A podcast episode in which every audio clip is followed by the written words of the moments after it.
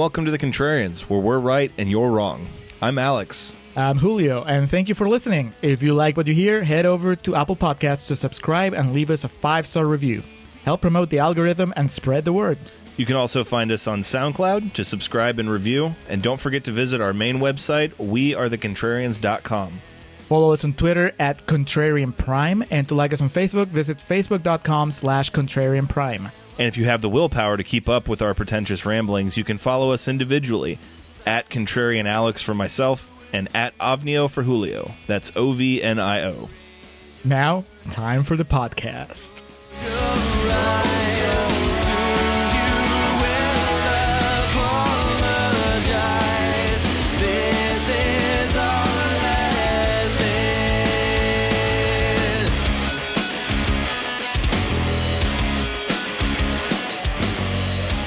And we are recording for the original Fly, 1958. Contrarian's Corner.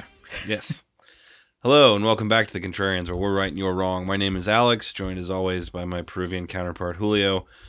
Yeah, it's been we've done at least what a dozen episodes since we tackled Jeff Goldblum and Geena Davis. Yeah, it was in a way, it was last year. Yes, it was, It was year five. and we're going back what thirty years before that, and something like. and 80 years before today. Hold on, I can do it. Uh, we tried this in the original Walter Mitty episode, and it was so embarrassing. I think I actually had to cut it out. sixty years. 60 years Yeah, from yeah. today, Yeah, 30 years from the original. give or take a few. Sixty. It was a long, long time 61. ago. in a galaxy far, far away. Vincent Price was was a get. Oh, goddamn right. Um, yes, we are here rounding out the autumn of remakes with this bonus episode covering kind of going reverse, being that we did the Cronenberg 86 remake. We are discussing the 58 original, directed by Kurt Neumann, who was uh, made a niche for himself in the uh, drive-in theater monster movie type thing that whole field, that old chestnut, adapted The Fly, the story from the, uh, as we'd confused it with Walter Mitty, a short story published in a June 57 issue of Playboy.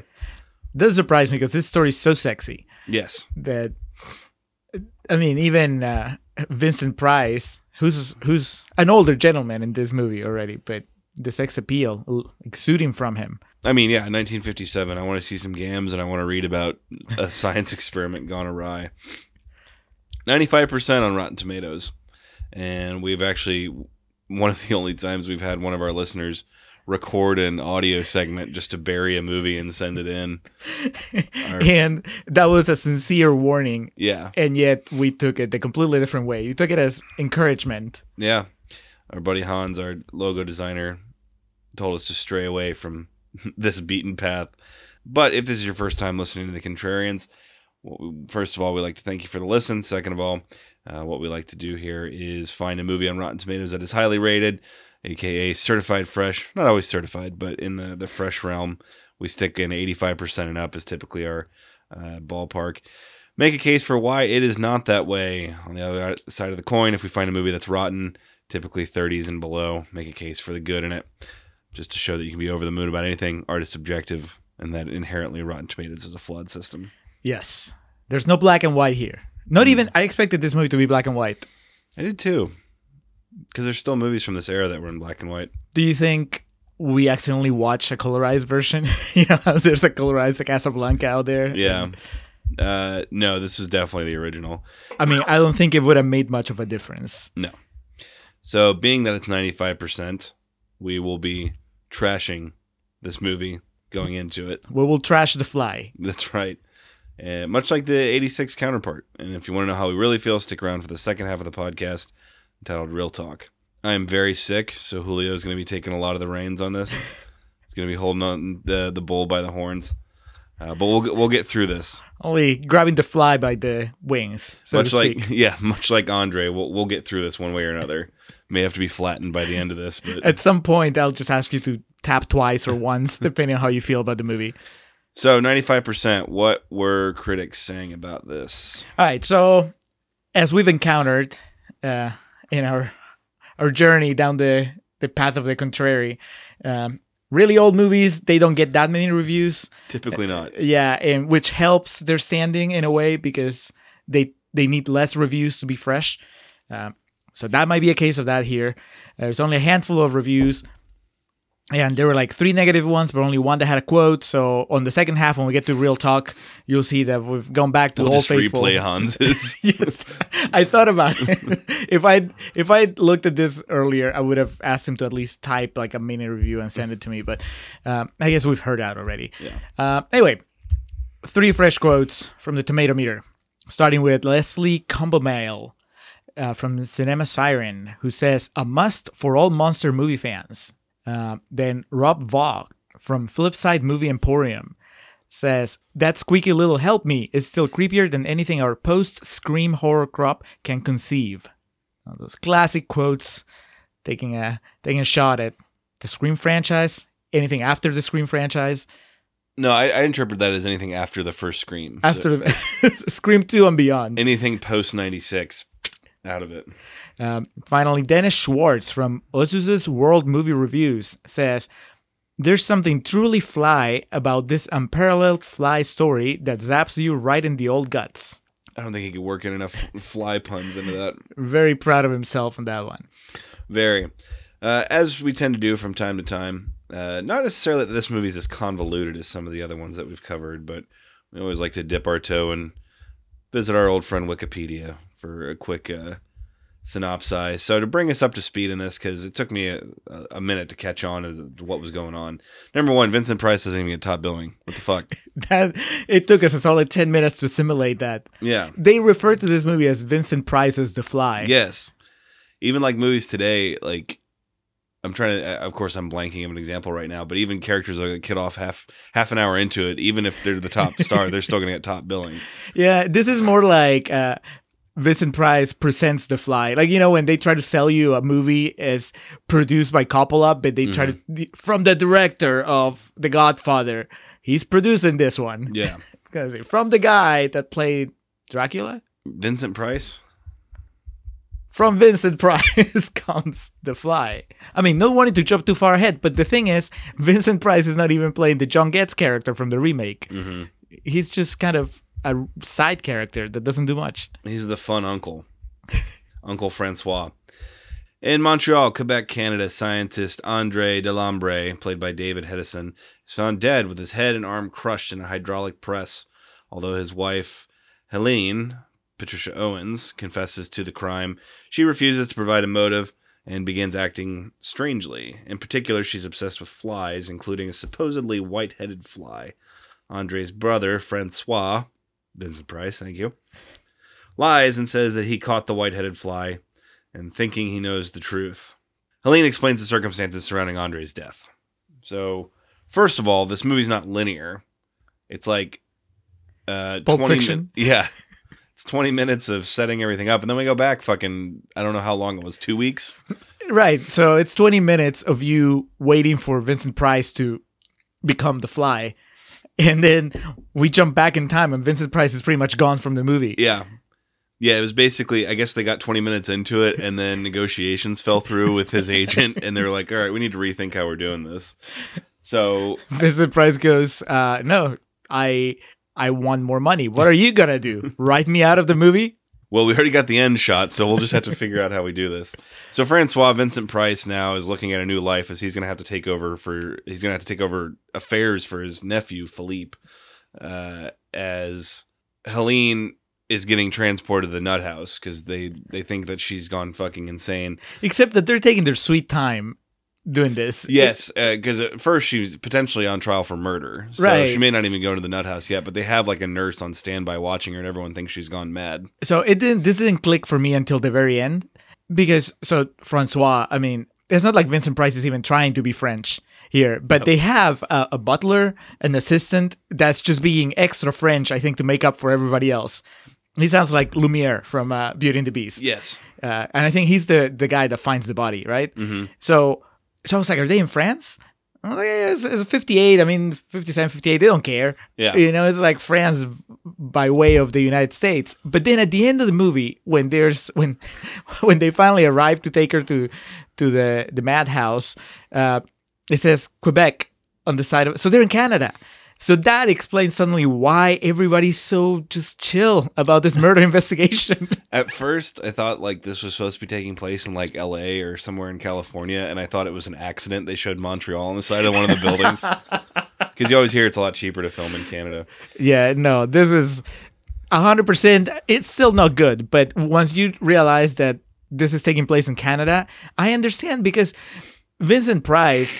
The fact that his brother was isn't just dead, but was murdered in such a gruesome manner, he he's just like a little confused, but he's not particularly devastated by anything. He's just kind of eh, well, and he he still has the hots for his uh, sister-in-law. I was about to say, yeah, the the police chief or the whoever the officer is on the case just kind of asks Francois, "You're in love with her, aren't you?" And he's like, "Of course, I've always loved her, but she fell in love with my brother. uh, Why not?" Yeah, it, but but it's like he is pretty lackadaisical about it. The inspector is also kind of. They have a confession from from this woman, and I mean, she's just They're like, For- "Let's see how this plays out." right for the entire movie. Uh, she is just chilling in her bedroom, getting breakfast in bed. It- it- Obsessing over flies. yeah, it's it's a pretty pretty sweet life for somebody who's actually admitted that they murdered her husband. So Helene wants to come clean, but she doesn't think anyone will believe her. She wants to tell Francois everything that's happened. Um, but she makes him promise that he has this elusive white-headed fly that he's heard so much about up until this point. There's even uh, at one point, I think, leading into this, Philippe tells Francois about finding this white-headed fly in the garden, and his mom made him take it back. So when he promises her that he has this white-headed fly in captivity somewhere, she admits that she's just feigning being crazy to cover things up. So this is where negotiations fell through with Vincent Price, and our movie takes us to a different timeline, one where Helene is uh, much happier and uh, Andre is alive. Right. And we go do you think that the the the flashback effect that they use in this movie The Wayne's World. Yeah. Was it already just cheesy back then or do you think that uh, Kurt Neumann was just Ahead of the curve. trailblazing? yeah. This is how we go to the past. Um, so so uh uh this guy, the the uh, you know, the Jeff Goldblum stand in. David Hedison, David Hedison. Who did he remind you of? Norman Bates. I can't think of Anthony Perkins. I thought we were on the same page. We started with Norm Macdonald. Oh. I'm a fly. yeah, basically. Uh, he is obviously a scientist, and he has a fucking lab in his basement, which is pretty dope. And he shows Helene what he's been working on because she always talks about how busy at work he is, and he's been working on the disintegrator integrator. disintegrator integrator. Uh, it's basically a teleportation machine. He's devised this machine in which he can teleport matter with from one side of the room to the other. so if you've seen like we have and most people alive right now listen to this podcast, if you've seen the Jeff Goldblum version of The Fly, one, you're completely underwhelmed by this lab because this looks just like a, a cheap high school production set. Yes. Um, It looks like a play. Yeah. Uh, yeah, exactly. It's shot like a play too. Yes. Because my God, Kurt Neumann doesn't believe in close-ups. He's saving the close-ups for the end. But also, uh, you understand, right? The concept of what his ma- his machines do. It's it's pretty clear for us because we saw it happen to to uh, Jeff Goldblum, and we know that. Also, we're gonna understand what happens when. Uh, when it goes bad, I was trying to picture what it would be like to be in the late 50s and having to understand the concept of what he's doing uh, in detail because you need to know it in detail. You need to know that he's splitting the atoms and then regrouping them, and Yeah. that's why it goes bad when you know he gets mixed up with the fly. Um, And I don't think they do a very good job of explaining. He just kind of, you know, rushes through the explanation, which makes sense because the entire time Helene looks like she, she has no idea. She, Yeah. She's not grasping. This movie is 100% sure that science is not for women. They should have had Liza Minnelli playing her. Just like, what's this cuckoo thing all about? So, yeah, he could have just been speaking nonsense. She would have known nothing. What's the first thing he transports? It's like a, a bowl or a dish or It's, something. it's a bowl, uh, a wedding present, apparently. yeah. uh, which is crazy because I mean now that the, uh, let's be frank, there's nothing sexy about this movie, and that's one of the many many improvements in the the 80s version because that was all about sex Oh yes. and not just because of who was in the cast but just a lot of uh, jeff goldblum skin geena davis skin just a lot of sex happening Oh yes. um, this is pretty chaste, and I understand it was the 50s, but uh, even as far as the, the first thing that they use in, in, in the 80s, Jeff Goldblum, the first thing he teleports in front of Geena Davis is uh, her stockings. hmm Here, just a bowl. Yeah. An ugly green bowl. And the the way he knows there's still a glitch in the machine is that uh, the "Made in Japan" label on the back inverses. Right, which I'm assuming that this is not the first time he's run this experiment. So how did he not notice that before? With all the other bowls that he's been transporting. Well, I hate to spoil the movie. He's a fairly careless uh, scientist. So that's the one thing he has in common with uh, Jeff Goldblum. Yes, very reckless. He moves along from dishes to living things as he runs a test with a cat, uh, the cat in the house, and uh, loses the cat somewhere in space. he goes to teleport it, and it it disappears, but it never reappears. And then you just hear like distant meowing out in the stratosphere. this is never explained though it doesn't make sense according to the rules of of the the science that, that he's using right and and in goldblum's fly when he fucks up he fucks up uh the baboon Mhm. and what happens is the baboon reappears inside out Yeah, but inside the the the, pod. right here there's no explanation how did he vaporize the the cat to where only its voice remains it's just somewhere in another realm. It's in another dimension. Also, to be to be fair, uh, Jeff Goldblum, every time he makes, you know, he was loaded in the first half of that movie. He's always drinking and, and feeling insecure about his relationship with Geena Davis. This guy's happily married. He has a kid. He has no excuse to be this reckless with his science. No, He just he fucks the he fucks up the family cat. It's not even a stray cat. No. And, and you brought me to my next point. It's completely hindering his relationship with his family. He's got this little boy. He's like, yeah, yeah, yeah, whatever, get out of here. And he vaporizes the cat, and he's got a pretty smoking hot wife, Patricia Owens, and he's just completely neglecting to to tap that emotionally or physically. It's I guess he's not aware of the fact that his brother has a crush on his wife. Because Yes. maybe that would bring him a little more to the present. And, And that's my next note in this. Vincent Price is not the star. Because at this point, I realized the movie's not about Vincent Price. right. I, I was waiting because the, before we go into the flashback, Vincent Price is not really doing much. He's just kind of acting like he's Hello. lost. yeah.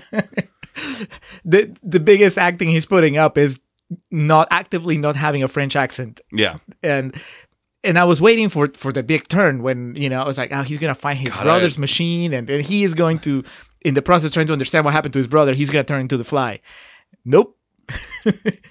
I can't quantify how much I love that in old movies where actors are cast as a certain nationality or uh, placed in a certain culture and they just refuse to adapt to it. Uh, I mean, for Christ's sake, John Wayne played Genghis Khan. I was about to say that. oh, okay. the Conqueror. But this is great too. Yeah. French Canadian Vincent Price. Hello. uh Andre wants to show Helene everything he's been working on. He takes her to the opera, but he, again, his experiments are deterring away from his family time because even at the opera, he's still, or not the opera, excuse me, he takes her to like a ballet, and but he's still just jotting equations down in notes and whatnot. And he takes her back to the house and wants to show her what he's been working on. Shows her the disintegrator integrate. I'm not going to be able to do it.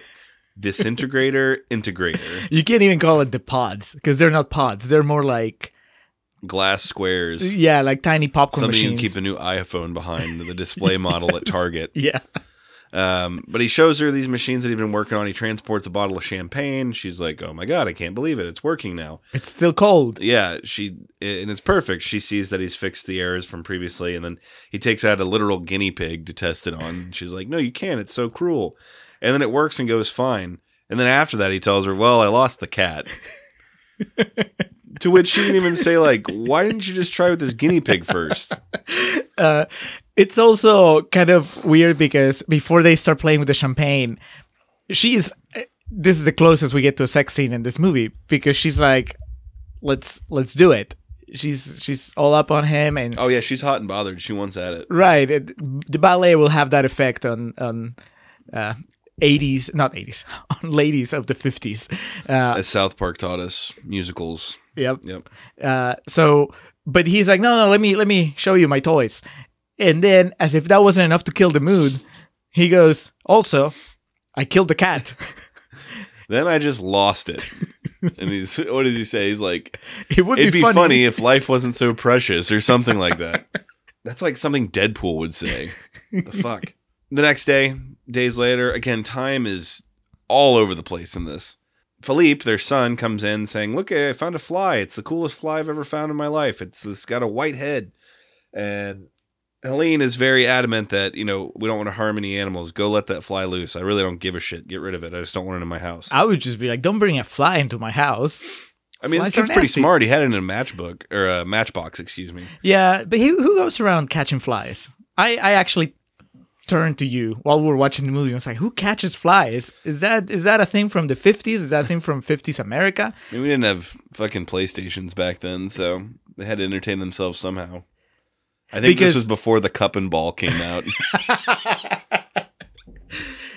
And that kid, I mean, I guess they're in the suburbs. Who knows how far from the next kid he yeah, lives? yeah. They don't even have a driveway; it's just a gravel, like a. And his cat is gone. Yeah. no cat to speak of. So the white fly is gone almost instantly. She goes down to the basement to check on Andre in his lab. Uh, she knocks. There's no answer. He slips a note under the door that says, "I've had an accident.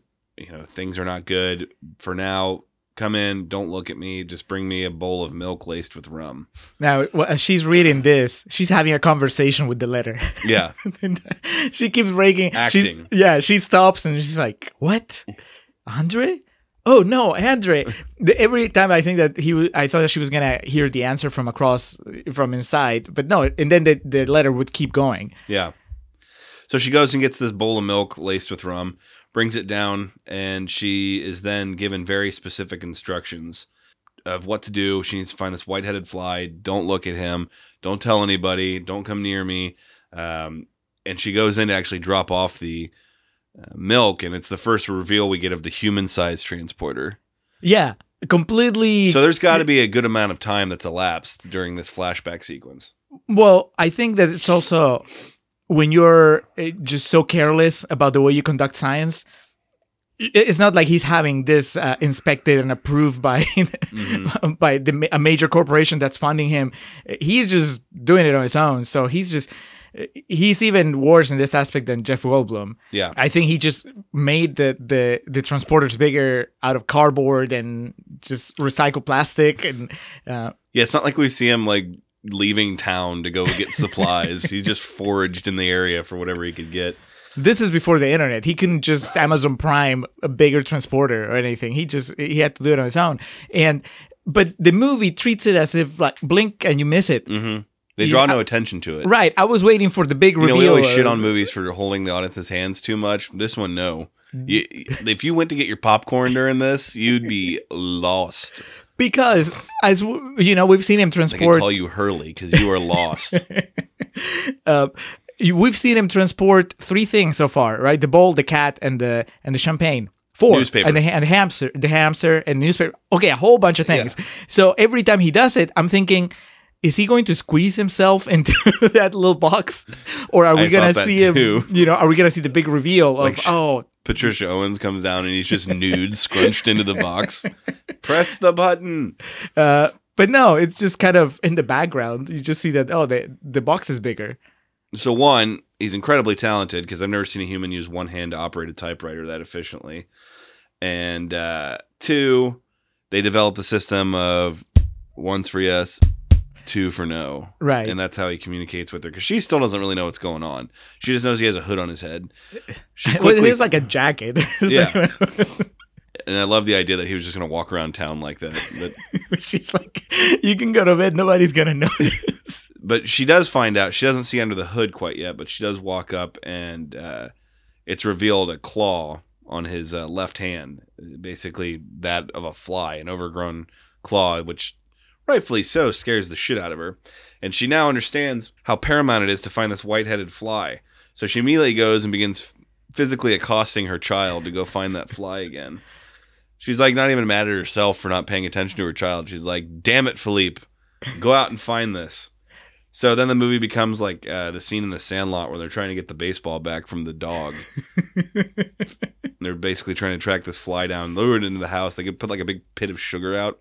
I have in my notes here. These fuckers painted a fly because like someone on the set of this movie had to get a fly and hold it and paint it. Are you telling me that's not CGI? Man, imagine the social justice warriors of today. Because imagine how many flies fucking died. They're flies. You put lead paint on their head, they're gonna make it about thirty seconds for a shot. Um, but in the in the subject of oh these are real flies, there is probably the biggest hurdle for me to jump over in eh, when it comes to the logic of this story is the fact that they actually believe that they can catch a fly that has been gone for a day at least. I mean, maybe I just misunderstand how flies work at, at, in, on a very basic level, but I kind of feel like a fly doesn't doesn't call you know this room its Yeah. home. A fly just flies. So if you let a fly, you know, he caught the fly and then he let it go. That fly is if it's still alive, it's across town. Yeah. That fly is not hanging around to, you know, and I don't think that there's any indication that the fly has that the, the fly is smart like a human, right? Because he's still smart. Yeah. So the fly was still an animal or an insect. Uh, so that fly is just on, on pure insect instinct. It's just left. There is absolutely there's no way. If you told me you need to catch the fly, I would just be impossible. Yeah. It happened once, which is already one time too many, and it, it's gone. And yet this lady, uh, Helene, just creates a whole thing where yeah, they put powdered sugar on the counters. Yeah, when I was a little kid, we went to Cape Cod. I was probably like 13 or 14. I remember like a big not the tide didn't come in, but it was one of those a big wave came in and kind of pulled some of our shit away. And I remember somehow my dad's sunglasses got lost, pulled in, and then like he went and like tried to find them. and like even at like 13 or 14 or whatever I was, was like, what the hell is he doing? It's the ocean.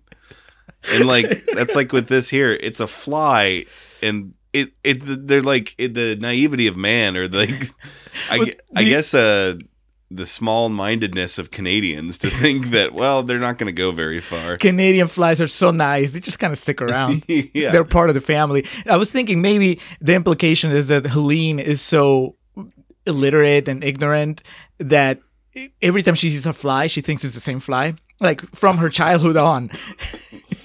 like Truman Shows type type shit. yeah. Um, yeah, she doesn't seem like she has too much world experience.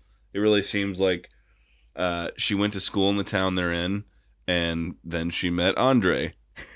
He was the, the and science once she teacher. saw a blimp.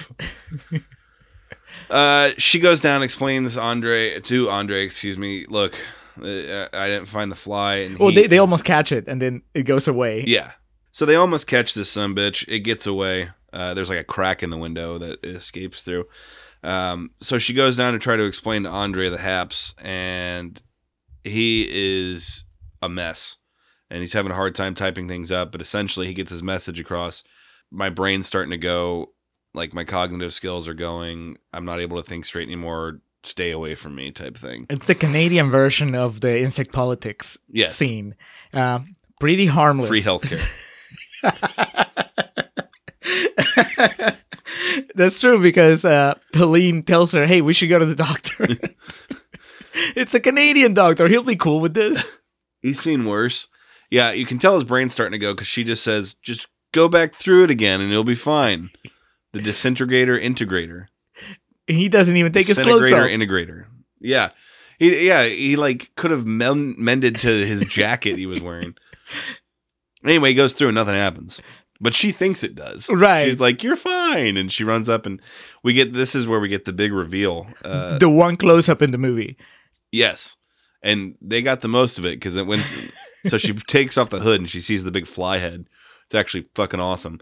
And then it cuts to his POV, which of course he's a fly, so it's just like a cylindrical, uh, multiple. I don't even know how many eyes flies have. I don't know, but like I, this is the first time that I've seen it depicted, and it was just confusing. How do you move when you? it's like watching something in like 80 screens. Yeah. How do you even get around? It's like wearing a VR headset, uh, but it's projected 16 different It's, times. it cracked, so it's just the image is multiplied. uh, yeah, I I mean, if that's how flies see the world, it's even less likely that they would hang around. They're just flying directionless. Their hand-eye coordination is yeah, not very good. But he sees how terrified she is, and this, understandably so, causes him into a meltdown, and he starts fighting with himself. Basically, you know, one hand's trying to do. It's like a Jim Carrey routine. I at first I thought liar liar, and then I realized that this is a poorly realized version of uh, Ash fighting his own hand in uh, Evil Dead 2. Liar, liar is what I was going, but that's yeah, that's a better one. Uh, Well, because liar liar is funny. this was not funny, and it, it was just cheesy, which is different. but he goes insane, and she faints, and while he's still fighting with himself to not attack her, He goes for a- a kiss. yeah, he's able to put her down on the bed. He tries to plant one on her, but then he just realizes like he's done. It- It's too far gone. So he just immediately starts destroying all of his equipment. Takes an axe to both the teleporters. Um, he's basically going to make sure no one can ever make this mistake again. Oh, see, In I the thought, process, f- completely screwing his wife from all legal perspectives. yeah, I, I honestly, I thought that he was destroying the machines. That the fly brain was causing him to destroy the machines, so that he could never put himself back together. I think this was the last he knew he was going. So like he like on his chalkboard how he erased everything and then he burned all the documents and stuff. So I think he was just making it so no human could ever make this mistake again. I, I think it's amazing that we're actually having a discussion about what might have been the intent. It's- I I think that's already giving it more thought than uh, anybody involved in the movie did. Just like, and then he grabs an axe and destroys the set. All right, let's go. Where is my money? oh man, that's a shame. I'm so congested. I usually have a good Vincent Price. That was just garbage. I got it. I got it. Okay, thank you. So equipment's been destroyed. Um, Helene wakes back up. At this point, Andre he sends his final transmission. he writes on his chalkboard, "Too late now," uh, or "No use, no no help. Don't come near me." He says, "Help me, but don't come near me." And then Yes. he says, "Kill me, Yes, and then of course, love you. love you." And then the music swells, and you get the the second close up of the movie is uh, Helene. Uh, And then so like he there's a door that we didn't know about in his basement. I guess he lives at fucking Foxcatcher because then he just takes off through like this underground tunnel and then we end up at like a, a warehouse somewhere. yeah, that's it's never The 2003 Texas Chainsaw Massacre. We're in a meat packing facility. it's never explained really what the connection is with is that part of his uh, science experiments part of his compound you know he has the lab but then he also has this thing where he uh, a big machine that flattens stuff for him whenever Yeah, it's like a compactor. I, I, I don't know how he has the key to it. Just and that's like the last conscious thing he does with his brain is he sets it up to flatten him and then just like points at the red button frantically and tells her what to do. and uh, uh, patricia owens helene like she follows his instructions but it's like she doesn't realize what that's meant to do until the very last moment when she sees the things coming down and it's about to crush his head and then she goes oh my god no and then she runs to try to save him And she says right before, "You're terminated, motherfucker." and uh, yeah, I think it's her last moment of remorse. But she goes, she specifically does the number one thing he told her not to do. He gets near her and he grabs her and almost crushes her, but she fights her way out. and then it's so morbid. She like crushes his head. And then she lifts it up, and then she goes over and puts his arm back in, and then goes back and crushes his arm. The opening visual of that was kind of shocking for a 1958 movie. I was kind Right. of surprised at the amount it of blood. was it was not in line with what we were still reeling from the fact that Vincent Price was not top billing, and then and then there's like this crushed body. Yeah, and uh, apparently there was no remnant of the fly head or claw. It was just completely smashed because the only way they could identify Vincent Price is like, yes, he's got a long scar on his leg, and they roll up his pant leg. yep, that's it. Snap back to reality. Oh, there goes gravity. We're back to the present, and they're just kind of staring at her like, uh huh. and the police officer or whoever, again, the man in charge of this case, goes to leave and basically says, where "We're gonna take her. She's mad." he's pretty underwhelmed though. Like, b- I, I mean, it's in tone with his performance through the entire movie, but he's just kind of walking down the stairs and talking to Vincent Price and goes, "Do you believe her?" But the way he's behaving, I kind of get the feeling that it doesn't matter to him whether the story's true or not. Either way, he doesn't give a shit. He just wants to go home. yeah, he's ready to close the case. He said, and Vincent Price says, "Well, maybe it is the truth." And he goes, the officer's like, "It is the truth." To her, it was like the uh, Gary Oldman and uh, Joseph Gordon-Levitt. They should know. They do know. It was the Batman. Uh, and then but he, says, like, "How can I make this right?" And he's like, "Show me the fly." It's the it's the second uh, titular line in the movie. The first one is earlier when uh, before we go into flashback and he's talking to the inspector. Vincent Price is talking to the inspector, and the inspector goes, Oh yeah, "Did he did he ever did your brother ever experiment on animals?" And he goes, "My brother, he wouldn't even hurt a fly." doom, doom, doom, doom. So he says, "Yeah." He kind of jestingly says, "If you want to exonerate her, you got to show me this white-headed fly."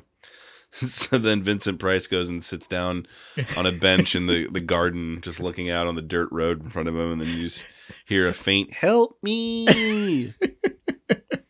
Because they'd make sure to establish a shot of like a spider's web right next. to him. Yeah, him. it's really because first he walks past a couple of trash cans that are Oh, overflowing I'm with sorry. trash. This isn't the same day. This is the next day. This is like the next morning when he's Is it? No, I thought it was the same day. Because Oh. because when the inspector leaves, he opens the door, and I was shocked that it was daylight. okay. I kind of felt like they spent the entire day reminiscing, but no, it's still daylight. And then Vincent Price walks out. There's the trash cans with a lot of flies. So I thought, I honestly thought he was gonna start looking into the trash. Yeah, and he was gonna be, he was gonna find the white-headed fly in there. Uh, but no, and then he goes and like Forrest Gump, he just kind of sits there on the bench and just chilling.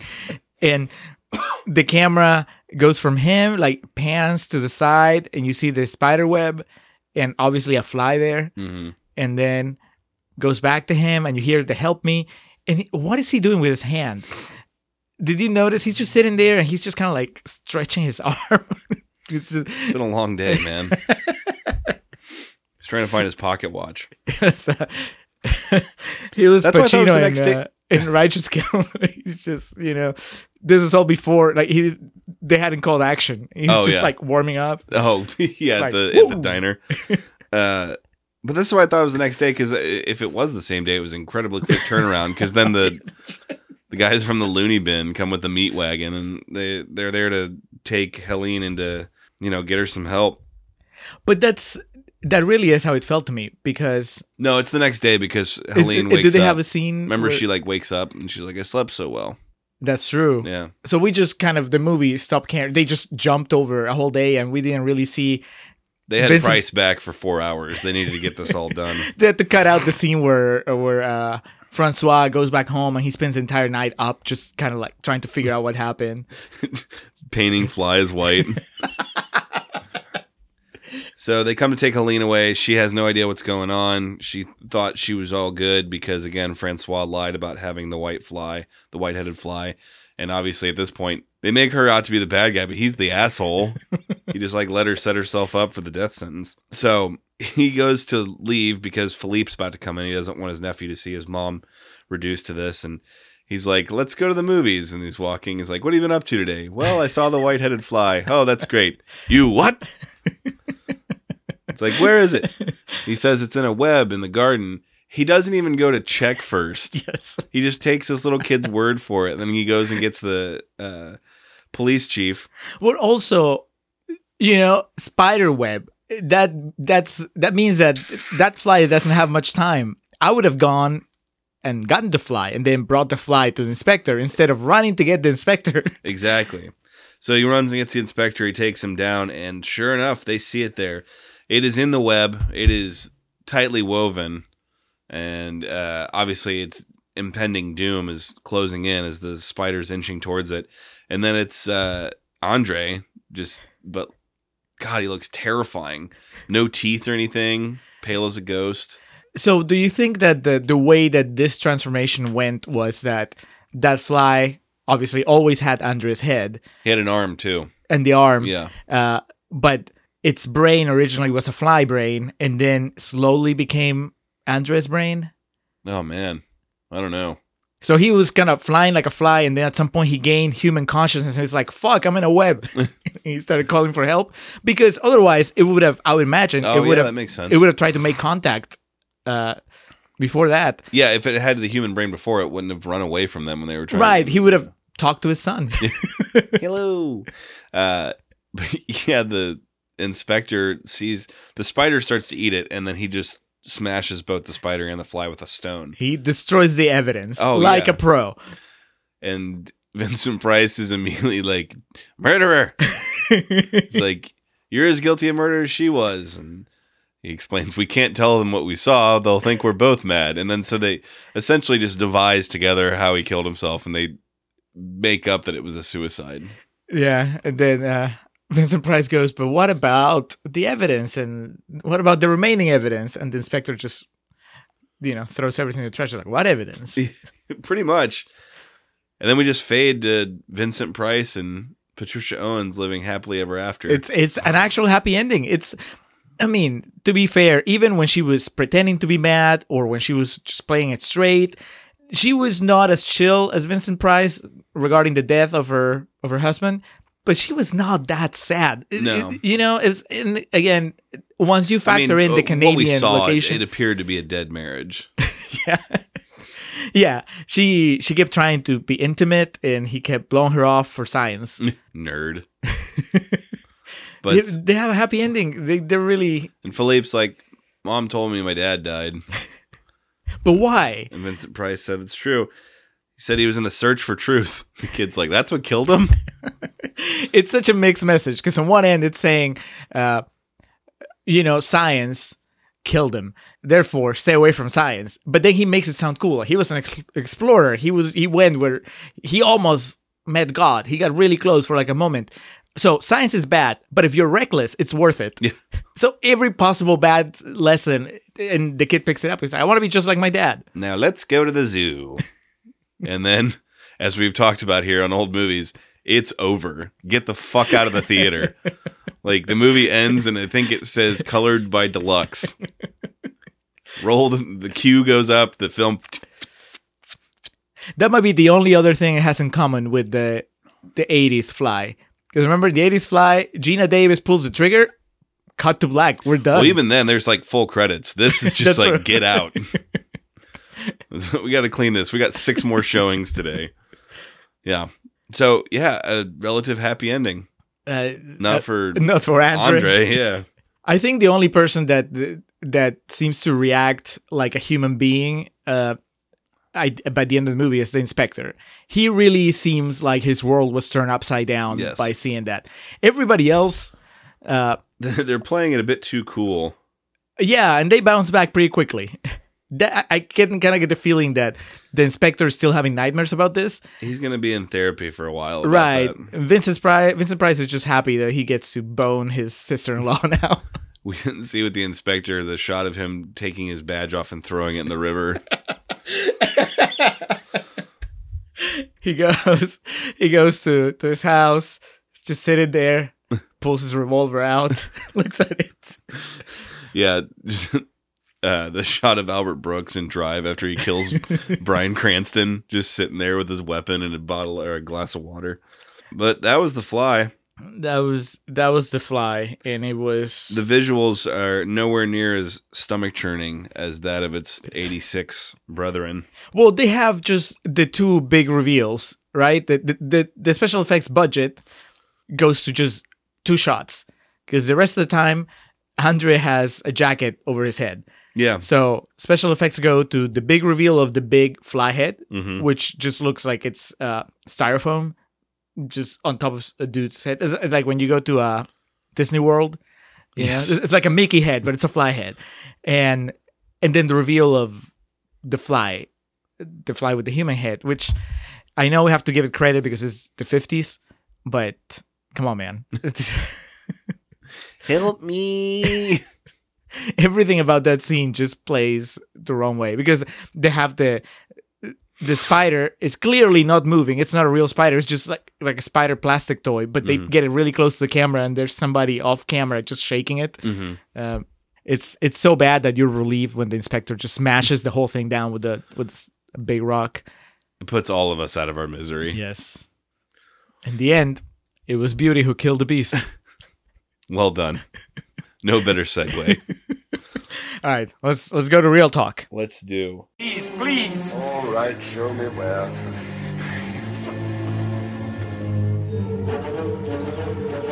Here, Uncle Francois.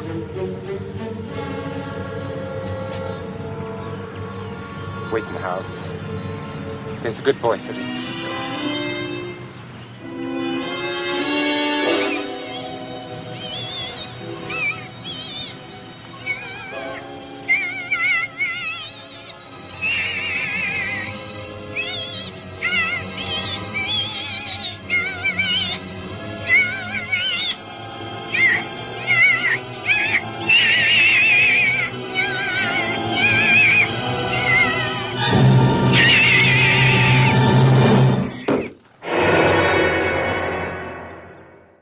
We are recording real talk for The Fly OG.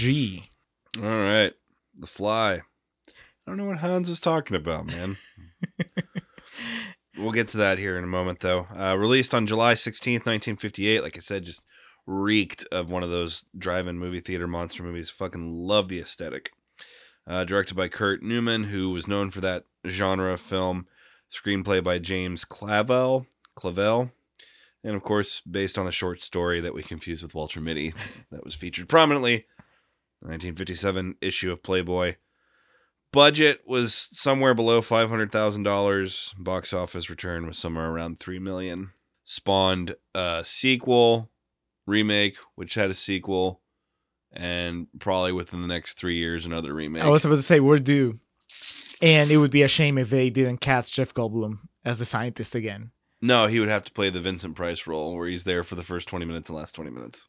or the John Getz role, where he's just the creepy, abusive boyfriend.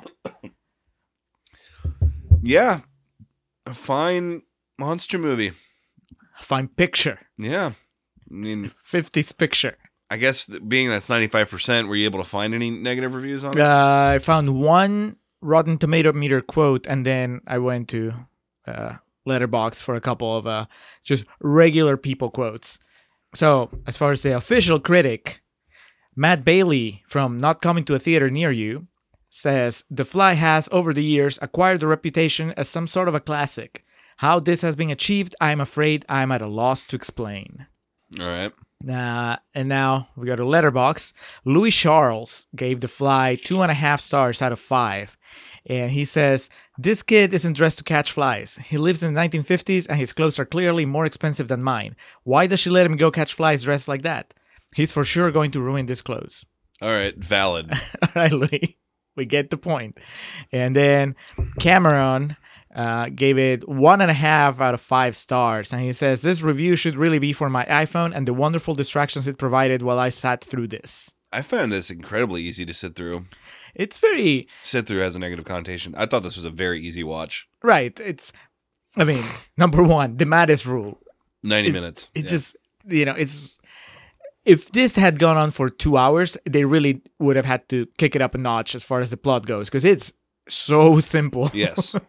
and I really wonder how much of the the enjoyment you get is from knowing what the reveal is, right? Because even if you were somebody living in the 50s, you I would imagine the trailer. I mean, the movie's called The Fly, hmm so you have to kind of know the way that the story is structured, there's really not much leeway for which way it would have gone, right? You know that he's transporting stuff, Yeah. and then suddenly he's covering his face Yeah. and he's asking for a fly. So I I imagine even if you hadn't read the the Playboy story, you kind of had an idea of what was going on, and there's not much more complexity to that. I mean, The poster for it is like her reaction to seeing him. So I'm curious. I mean, there was no such thing, or not. There wasn't a big thing like trailers and TV spots. So I wonder how big the reveal was of the fly head. I bet that would have been pretty fucking cool to see, like not knowing. Right. Because they build it up really well. You see the claw, and there really is that.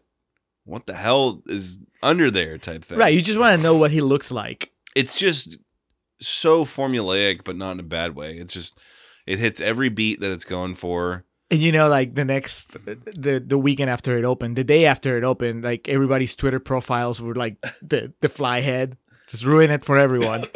Yeah, I mean Vincent Price, uh, Patricia Owens, and I forget um, Andre David, whatever his name was. Um, Hedison. yes, there's such a place to still have things like this that we can go back and watch, where it's just acting. Like I I don't know, man. I felt like Vincent Price was kind of phoning it in, and it's not like he gets to do much, but uh, he's just. I, I did mean the what I said in Contrast Corner that everybody seems to take this very. it- It's such a laid back reaction to some pretty crazy stuff. Yeah. well, I mean Vincent Price, that's his brother.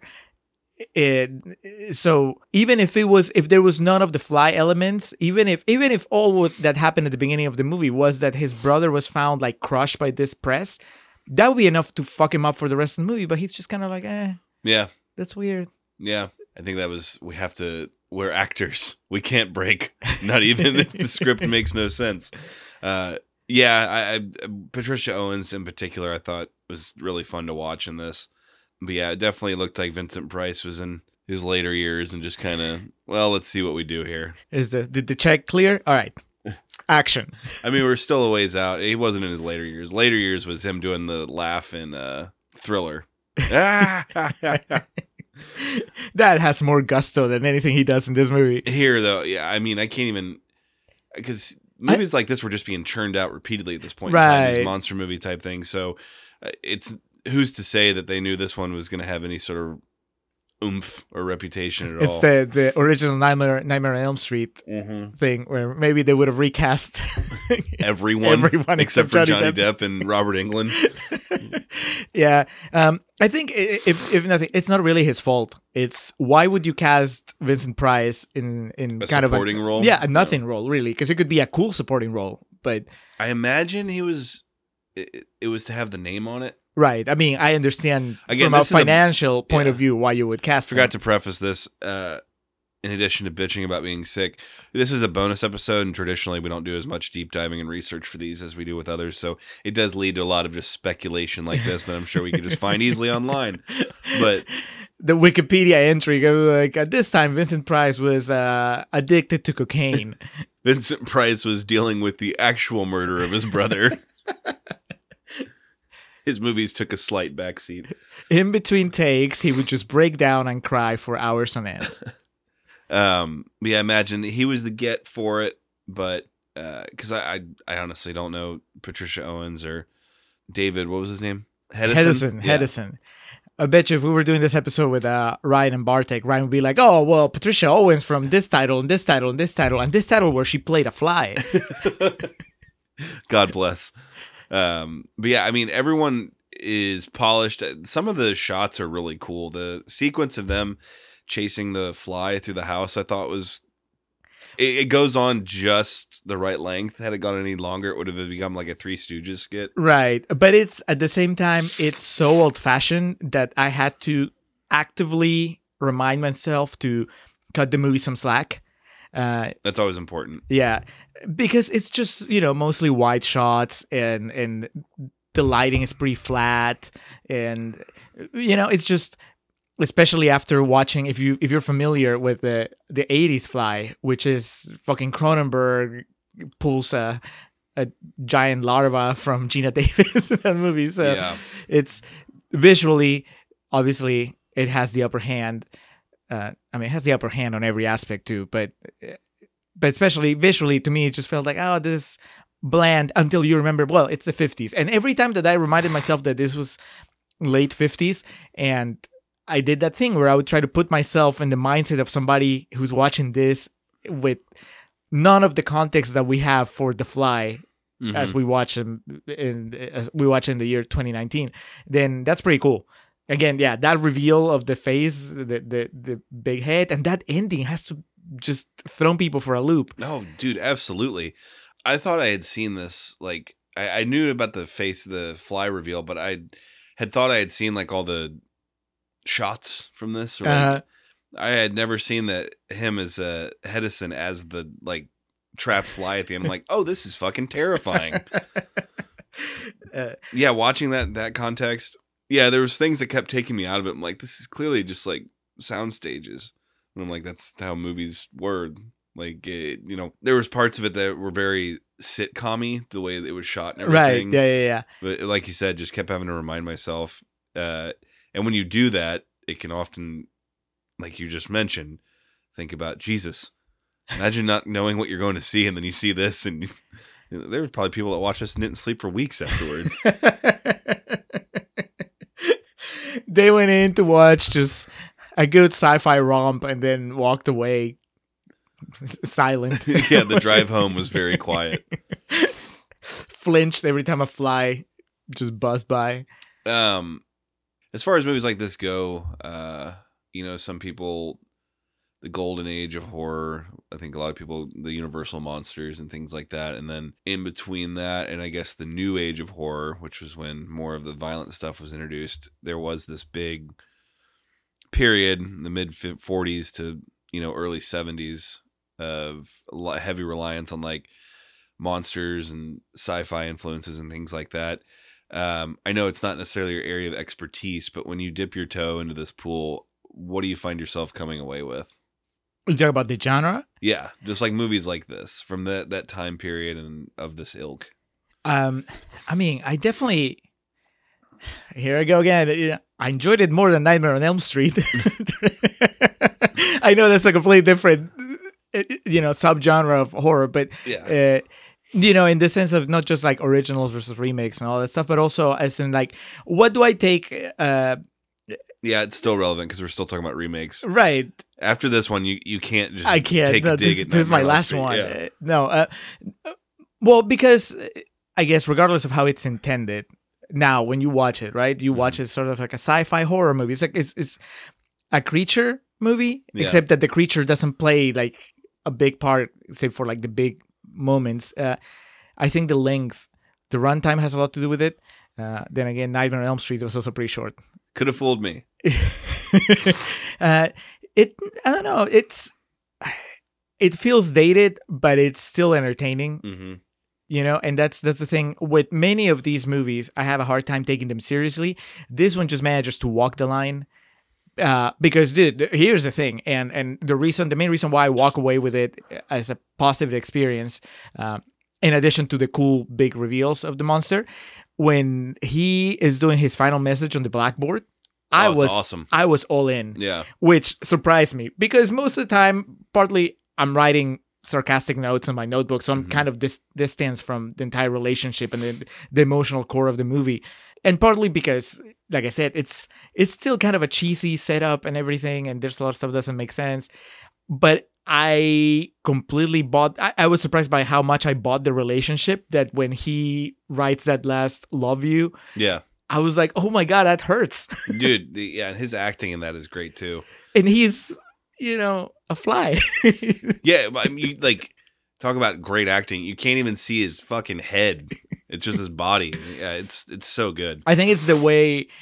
Not to take anything for, from uh, Patricia Owens because she's great. Obviously, it, you're cutting back and forth between her sort of horrified but also heartbroken reaction, and then his body language, and down to the way that he's writing that because his Mhm. handwriting is just so shaky, and you can buy that he's having trouble. He's losing it. Yeah. So it was yeah, that was heartbreaking. And so to me, that is the big uh the big moment that redeems the movie even more than the the awesome reveals of the fly head and the and the fly with the human head Yeah, uh it's just that through it all, I actually connected to it emotionally, and I felt really bad. Which is also why I think that the Jeff Goldblum fly is awesome because I also it's cool for many reasons. But at the end, what do you walk away with? Oh, the fact that God, it's so horrible. You know, insect politics, that reaction, the, the relationship, and then she has to kill him. Yeah. Uh, which also, by the time that we get to the point where she has to push the button and the press, in the rational part of me knows that it's really, really stupid that she has that last moment of, oh my god, what's happening? And then she goes to try to save him. That's dumb. But I was, I was so into the relationship that I really felt bad just that she had to do that. Uh, Yeah. um, it's pretty horrifying. He's just he can't talk, so he's just pointing at the button and Yeah. It's fucking heavy. And uh, like I said, the opening shot too, when they find him, I, that kind of took me by surprise. I'm like, oh, that's really bloody.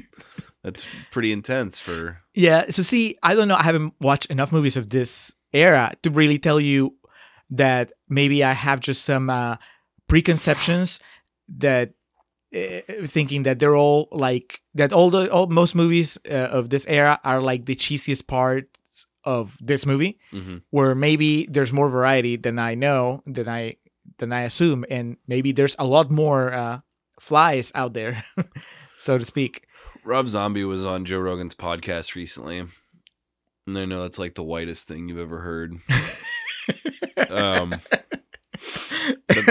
he talked about, and you know, I have a a love hate relationship with Rob Zombie as a filmmaker. I usually love to hate what he makes, but um, I like Devil's Rejects. We've been over this.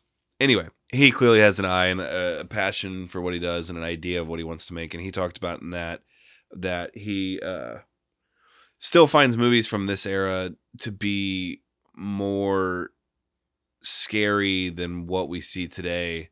And the part of that is because, and he, I agree with him on this, it's way more intense and freaky to see something real, even if it's built and looks silly, than just something CG. Because your brain can always, your brain's always going to know that's just CG, the uncanny valley or whatever it's called. Whereas like uh the original Godzilla is the one he uses as an example. He's like, that's way more scary than like a CG Godzilla. And I can agree with that. Because even at the end of the day, even you if you love completely that movie. if you take it out of the context of the movie and you just see like a dude walking at you wearing that Godzilla suit, you're gonna be like, "What the fuck?" Where it's just like a computer animated image. It's like, oh, that's all right. But he also talked about, and this is absolutely 100% true, and that applies to this and other movies, not just in the horror genre, that it's stilting uh, or uh, stunting actors' growth now because they're not responding to real things. There's just like, okay, look at that tennis ball and act like it just killed your mom as opposed to just like you know actually seeing something. Or in this case when they remake the fly it's going to be a cg fly so someone's just going to have to pretend like they're scared. There's not actually going to be something in front of them Yeah, but I think that that's just basically a new, newer aspect of acting that actors need to just. I mean, and, and But that's not- today's. i'm not arguing with you i'm not, I, you're saying is right but it shouldn't be because like that you're not actually reacting to anything Yeah, but you aren't really reacting to a a human fly. You know, you're still. You know, if it takes you out of the scene, just If you're like it takes at you it, out, you're not going to show them that until the actual shot is ready for it and like uh right, but you like could when they did Jason grabbing Corey Feldman in part four, they didn't tell him he was going to jump out and grab him to get a real reaction from him. Yeah, but you're talking about you know very specific instances. There are there's plenty of Oh, I can keep going. there's plenty of actors that I think do just really well with CGI, and there's some that don't. I mean, I, I- I think that's Are you telling me the scene in Alien where uh, Ripley and the alien are face to face would be as impactful if it was a CG alien? No, but I can tell you that the the scene in Alien when the alien bursts out. I and I know they're gonna hate me for this. I find that kind of silly now because it looks pretty bad, and that's that's practical. That's practical. It looks great for the time. If I put myself in that mindset, I'm, but it doesn't look as good as other stuff in that movie. And this is this goes back to you know, I guess my real thing is, I understand that you know good practical effects look great, but just like good CGI looks good. You know, I, I think that the the, comp- the the unfair comparison is when people go, "Well, this is really great practical," and they compare it with shitty CGI. There's a lot of shitty, shitty CGI, and there's definitely overused. Yeah, most of it. Right, but but that's the thing. There's also a lot of shitty uh, practical effects that don't get called out because you know Doesn't right now narrative. uh, exactly. Yeah. You know, so to me, special effects are special effects. If they're good, then you love them. If they're not good, then they take you out of the movie, and that goes for practical as well as as uh, uh, CGI.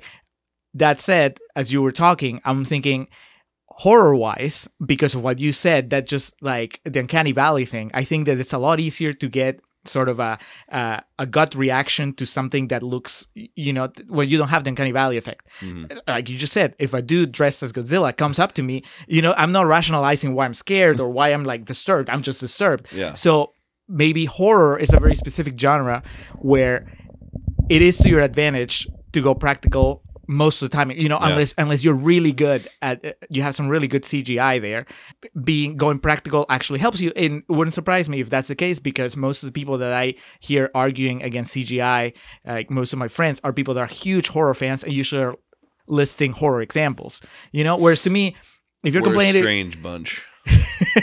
but if you're complaining about the CGI in a sci-fi movie, you know, complaining about CGI in Star Wars or in fantasy, to me, I think that's kind of.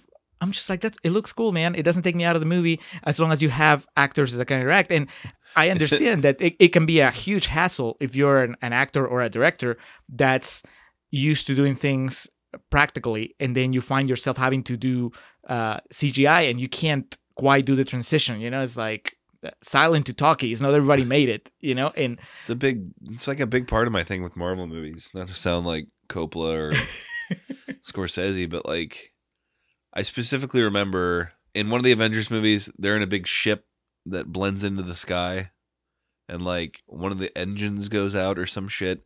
So like Captain America and Iron Man have to go fix it. I, I specifically remember watching it in the theater and just looking at it and being like, there is nothing real on this screen right now. Right, but it, that is, I, I think that there is And that's, that's you- not a you're- knock one way or no, the no, other. no, but It's I'm just saying- like it took me out of it. right. But why does it take you out of it? And in your case, it could be specifically that you are your sensibilities already because you're a horror fan. You know, they're they're already against CGI, so you already have like that that trigger. Like you know, I have my I do love Star Wars though, so it's like, yeah, but isn't it crazy to watch like the originals and be like, how, how, how did they do this? uh, well, the the argument that I would usually make would be if the story has you, if the characters have you, then you get past the little hurdles of, Oh, yeah. uh, of you know, you don't even bother. Get you past the hurdle of how did Batman have the time to put a flaming bat logo on the the bridge? And right you well you don't you never slow down to think wow none of this is real this is all green screen because you're just caught up on everything else i am me being the huge marvel fan i am i can tell you uh, the only one time has that happened guardians of the galaxy 2 which i did include in the list of marvel movies you have to watch because i don't think it's that great Okay. uh, but that's one of the things where it gets to the third act and i was so disconnected from the movie that i was just i had that moment I was like man this is just like a cgi orgasm you know but there are people who love that movie and that never crosses their mind they're just like man but the themes and the sacrifices i was like i was not there i just i already like disconnected uh Yeah, and I mean, there's things that immediately kill my point. I mean, T two is one of my favorite movies ever, and that that movie's like heavy CGI. yeah but it's so well used that And even when it gets to the point that there's a practice, like the they made Arnold up and all that shit. yeah with it- his head blown off. there is uh, in the end uh, you know it's all about suspension of disbelief and just how much the movie has you because even when you're watching practical effects well you know that's not a real fly head Yeah, you know but it doesn't distract you from the fact that that that's fake you know that he really has an arm that's not you know he- a claw. yeah, Yeah. so uh there's there has to be something hooking you into the story. And but i really i never thought about the fact that there's like a tactile thing that really works better for horror than does you know because i usually i just roll my eyes whenever somebody criticizes cgi You just hit the mute button on Twitter, and you're like, "All right, I'm moving on from this conversation." i start to reply no like fuck it i only have 140 characters. It's not worth it All right, got sidetracked there. So bringing it back around, closing out the autumn of remakes, and obviously we got to compare this to the remake that we covered several episodes ago from 1986, the David Cronenberg, uh, Geena Davis, Jeff Goldblum. I think they are both clearly products of their time, and they both excel in those areas. Uh, obviously, if I had, uh, could only watch one again, it would definitely be the Cronenberg one because I think we've discussed not just in that episode, but Mm, uh, the Embrace. The Embrace, yeah, the acting in it's fantastic. It definitely has higher highs, if nothing else. As much as I love the blackboard scene, as Yeah. much as I was disturbed by the the when she kills him and everything, it still doesn't match. There's a far more emotional downs, like a spiral with uh, the deterioration of Goldblum's character. Yeah, and the story is more complex. It's it's an unfair fight because do, can you imagine if uh, if the Goldblum movie had come out in '58, assuming that somehow it got past the censors and they allowed them to show that in Just like rioting in the streets.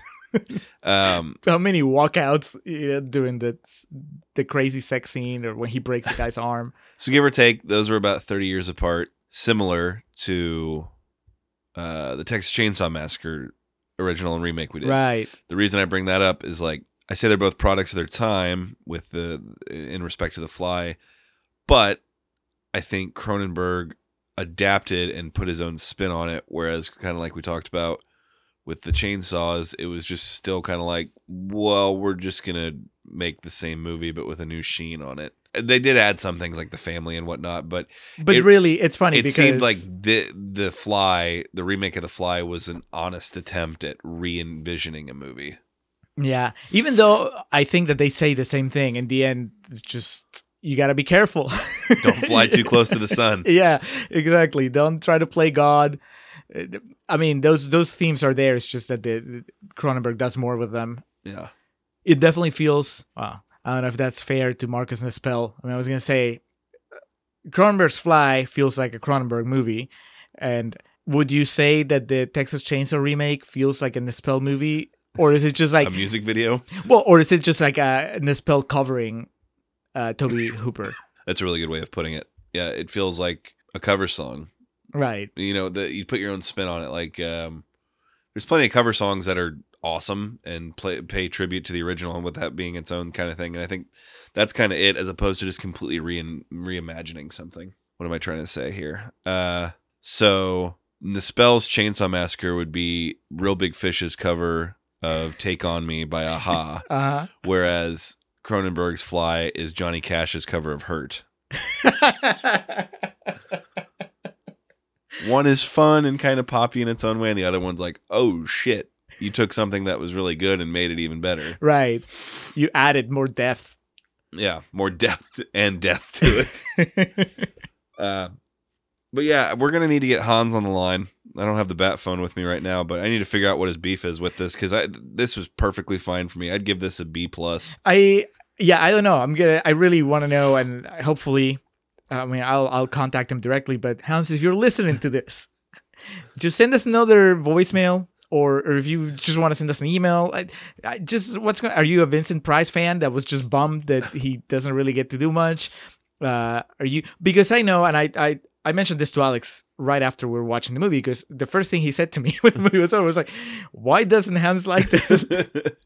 and and I I kind of explained that uh, Hans has actually asked petitioned for us to do classic horror movies like have an arc and I've been I I have the list of movies that he requested which go you know they go with our rotten fresh rotten fresh. He, he had the whole thing uh, planned out and it was just a matter of, of finding where to uh, put them. And just on the road to the episode 100 i just couldn't make it Mhm. fit. But definitely after 100 we can we can do it. And th- but that's the thing. I mean he is he seems familiar with the genre. So it's not that he's just not into it because it's a movie from 1958 It's He- a, there's something. there He's has got, to he's be- got some beef. maybe he just doesn't like flies It scared him really bad when he was young. That reveal of the fly head. his voice is just gonna be him crying trying to talk and just Fuck you guys, all right? all right, so that was the original Fly. That concludes the illustrious autumn of remakes, which was a lot of fun to do. Uh, what's next on the itinerary? Next on the itinerary, so we are done with remakes. Adventureland? It's Adventureland. Fuck yeah. Great movie. It is uh whatever the director's name is, his follow up to Superbad. Oh, shit. That's really going to bother me. Is I'm it Greg up. Mottola? I believe so. Ryan Reynolds playing the role he was born to play, just being a dickhead. Deadpool? I didn't realize he was Deadpool in Adventureland. Is that the role he was born to play? If you if you go by the consensus, Dog, I didn't realize that Deadpool 2 was the highest grossing R rated movie of all time. still, I thought Joker had uh, Uh, like it. second, excuse me. But um, it was like way up there. I always thought it was Passion of the Christ, but that's like, a long time ago. yeah. I got to update my. Superheroes have defeated Christ. It's been proven. Fucking hell, just tell me who directed this movie. Greg Mottola went on to do Gangsterland, maybe It was directed by Greg Mottola, Zombieland. No, that's Ruben Fleischer. Never mind. Strike that from the record. But yeah, Greg Mottola. director of Paul, Day Trippers. I've seen Paul. That's all right. Paul's yeah, Paul's a good time. The comeback, super bad. Anyway, Adventureland on deck. Kristen Stewart making her Contrarian's debut, I believe. Very underrated actress. Jesse, Jesse Eisenberg also. Yeah, we never done the Social Network. Yeah, we. I mean, I don't know if I could ever trash that movie. we briefly mentioned, uh, you know, Dawn of Justice, Yeah, yeah. Dawn of Justice. But that'll uh, that'll be next time when we pick back up on the uh, numeric episodes on the March to 100, The Watchmen. Uh, for the now, though, closing with plugs as we always do. Uh, first and foremost, the festive years, who always provide our opening and closing tracks. Opening Last Stand, closing Summer of 99, thefestiveyears.com. I, I guess, I mean, we got to give h- Hans props for our logo. We won't give him props for his take on the fly, but we'll give him props for the awesome logo he designed for us and uh, his awesome podcast about Peruvian current affairs. That's Nacion Combi. You can find it in any podcatchers. He also has a podcast in English uh, called Living in Peru about people that are not from Peru and live in Peru. Uh, that's on iVoox. Uh, you can contact him if you need logos, if you want to talk to him about the fly. Um, on Twitter, he's at Mildemonios. That's M I L D M O N I O S. Uh, he also has a Hotmail address, mildemonios at hotmail.com. He also has all his other stuff on his website, mildemonios.pe, PE for Peru. I don't know. This is, this is not the end of it.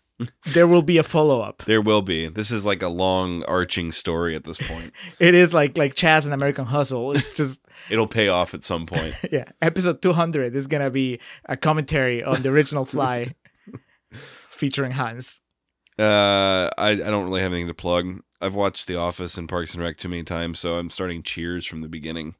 Have you ever seen all of Cheers? No, I've seen none of Cheers. None of Cheers. No, I'm about a dozen episodes in so far. Do you finally get why people say Norm? Yes, and Shelley Long, Norman.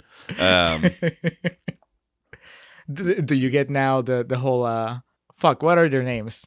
Diane and Sam. Okay. Do you when people say like the Sam and Diane like they, yeah, I mean, I'm I'm picking up on everything so far. I mean, updates are to come. I already have some thoughts, but I, I want to get a few seasons into it. They got 11 seasons out of it. That's the first thing I saw on Netflix, and then like I watched four episodes. Like, okay, how do they get 11 seasons out of this? and the, the answer is you So know, then I assumed it was like Sex in the City seasons, where it was like six episodes each. I'm like, nope, 24 episodes No. each season. but I, I've, I have I've watched bits and pieces, you know, episodes here and there from throughout the entire run. Uh, you do know that basically there's cast changes, Oh yeah, like Woody Harrelson's in it. Kelsey Grammer comes around. Yeah. So. and uh, um, oh my god, Kirstie Alley. oh really? Yeah, yeah. Nice. Yeah, man. The Norm character is really sad. Just a drunk. I mean, they all are drunk. Yeah, but he like he's the one that like hates his wife, hates his job, all that. But hey, sometimes you gotta go where all the problems are the same, where everybody knows your name. Updates to come on my quest through Cheers, but that's that's all I got. I'm Why are you watching Cheers when we have 20 hours of Marvel Universe stuff I'm to prepping for that. I'm probably actually gonna start on that this weekend. Oh, that's I got a month to get through this shit. So That's that's very exciting. I, I want to hear about it, even if I'm in Peru at the time visiting my brother. I want to hear how this is going. Yeah, um, I have I have two quick plugs. Uh, one is just on the category of things that make us feel awesome. So there's this guy on Twitter, Nick McCallister. uh-huh. I don't know if you saw the tweet. I retweeted it, but so I guess he runs a, a website that's about autism, and I, I think, well, I know based on what I read that he is autistic, uh, and so the website is just, from what I gather, I kind of like browse a little bit. It's just about what it's like being autistic and kind of like blog posts about, you know, kind of like helping people that are autistic with just articles about it and people that are not autistic kind of like be also in the mindset of oh this is what it's like and just kind of help people i guess uh, coexist better Mhm. uh, and so he had one blog that was about dealing with stress and it was just listing you know what it's like to get stressed when you're autistic and uh, ways of coping with it way, ways to you know what can you do to de-stress? And one of the things was listen to podcasts and he lists a bunch of he's like "Ah, these are some that i listen to. And of course he lists the contrarians. Nice. and i was like we are officially a de-stressor. I'll And- take it. yeah it made me feel so good. So uh uh thank you for listening nick uh hopefully you're listening to this really kind of obscure movie episode we're doing. Uh and then last weekend you know we're recording way in advance. So this episode i think comes out i don't know right before december november Mm. 20 i don't know. Uh but as we record this the austin film festival is just in the rear view mirror and we close it up by going to see terminator the musical not associated to the Austin Film Festival at all, but it was also happening downtown. So uh, my friends and I went over there, sort of on a whim. It was packed. It was the last show, and it was Alex. It was amazing. It was Nice. better than all the Terminator sequels. uh, it at first I thought it was just gonna be the first Terminator in musical form, and I felt like they were going through the story really quickly. But no, that's because the first act is Terminator One, second act is Terminator Two. Nice. I know what you're wondering. Does uh, Dyson get a musical number? And the answer is yes. Amazing. It's it's so good. They, it- you know, it was a small theater, and it's obviously it's a parody, so it's a lot of like silly humor. Yeah. But they're really good singers, and they were really taking it seriously. So uh, they're like emotional moments. and, uh, Nice. yeah, yeah, yeah. There's my favorite to me. The high point was uh, in Terminator Two. Uh, you know how there's that moment when um John Connor it kind of it clicks that Arnold has to do whatever he says, Yeah. and so in the musical it clicks, and then they have this musical number where it was basically, well, you have to do what I what I say, and and he starts doing things, and Arnold has to imitate him, but it's a tap dancing number, so. That's awesome. John Connor, they hand him a, a hat, a top hat, and a cane, and he starts doing this thing, and then Arnold, it's Arnold's turn, and he'll do it. It- It's just, dude, it was so funny. I was laughing really hard. Uh, everybody was. So it was, it was great, and of course, it's no longer. It wasn't playing anymore the day after, and Yeah. of course now you're listening to this and it's being at least a month. but uh, if it comes to your city, Track it down. There seems to be maybe the potential for a Terminator resurgence after this new movie that's coming out. In which case, I would imagine they're gonna keep touring. Uh, so, if you see it, if you see a flyer for it, if you see it online, just that's coming to your town, buy tickets. You're gonna have a great time. All right, and I think this will be the last episode we get this plug in for. Uh, Otherworlds Austin Sci-Fi Film Festival comes to the quaint little town of Austin, Texas. Uh, emanates from the Galaxy Theater, and uh, is it December third? No, December fifth through December eighth. Okay, So as you're listening, assuming that you listen to this episode as soon as it drops, you still have time to go to otherworldsfilmfest.com, buy your badge, and then go to whatever wherever you need to go to book your tickets to Austin, assuming you don't live in Austin. yeah, come hang out with me and Julio, And read. There. and Reed. Well, Reed will usually be just behind. He's usually merch. working the gimmick stand, Yeah. yeah, selling merch. So, uh, all right, so that wraps up the autumn of remakes in December. for for us. Yeah, No, for everybody. Never mind. yeah. Um, moving back on to the numeric episodes. Next time we'll catch you for Adventureland. Uh, but we do appreciate y'all tuning into the fly. Uh, we appreciate Hans for uh, using the reverse psychology on us. Most of all, uh, we do appreciate y'all listening to the Contrarians, where we're right and you're wrong, and we will catch you next time.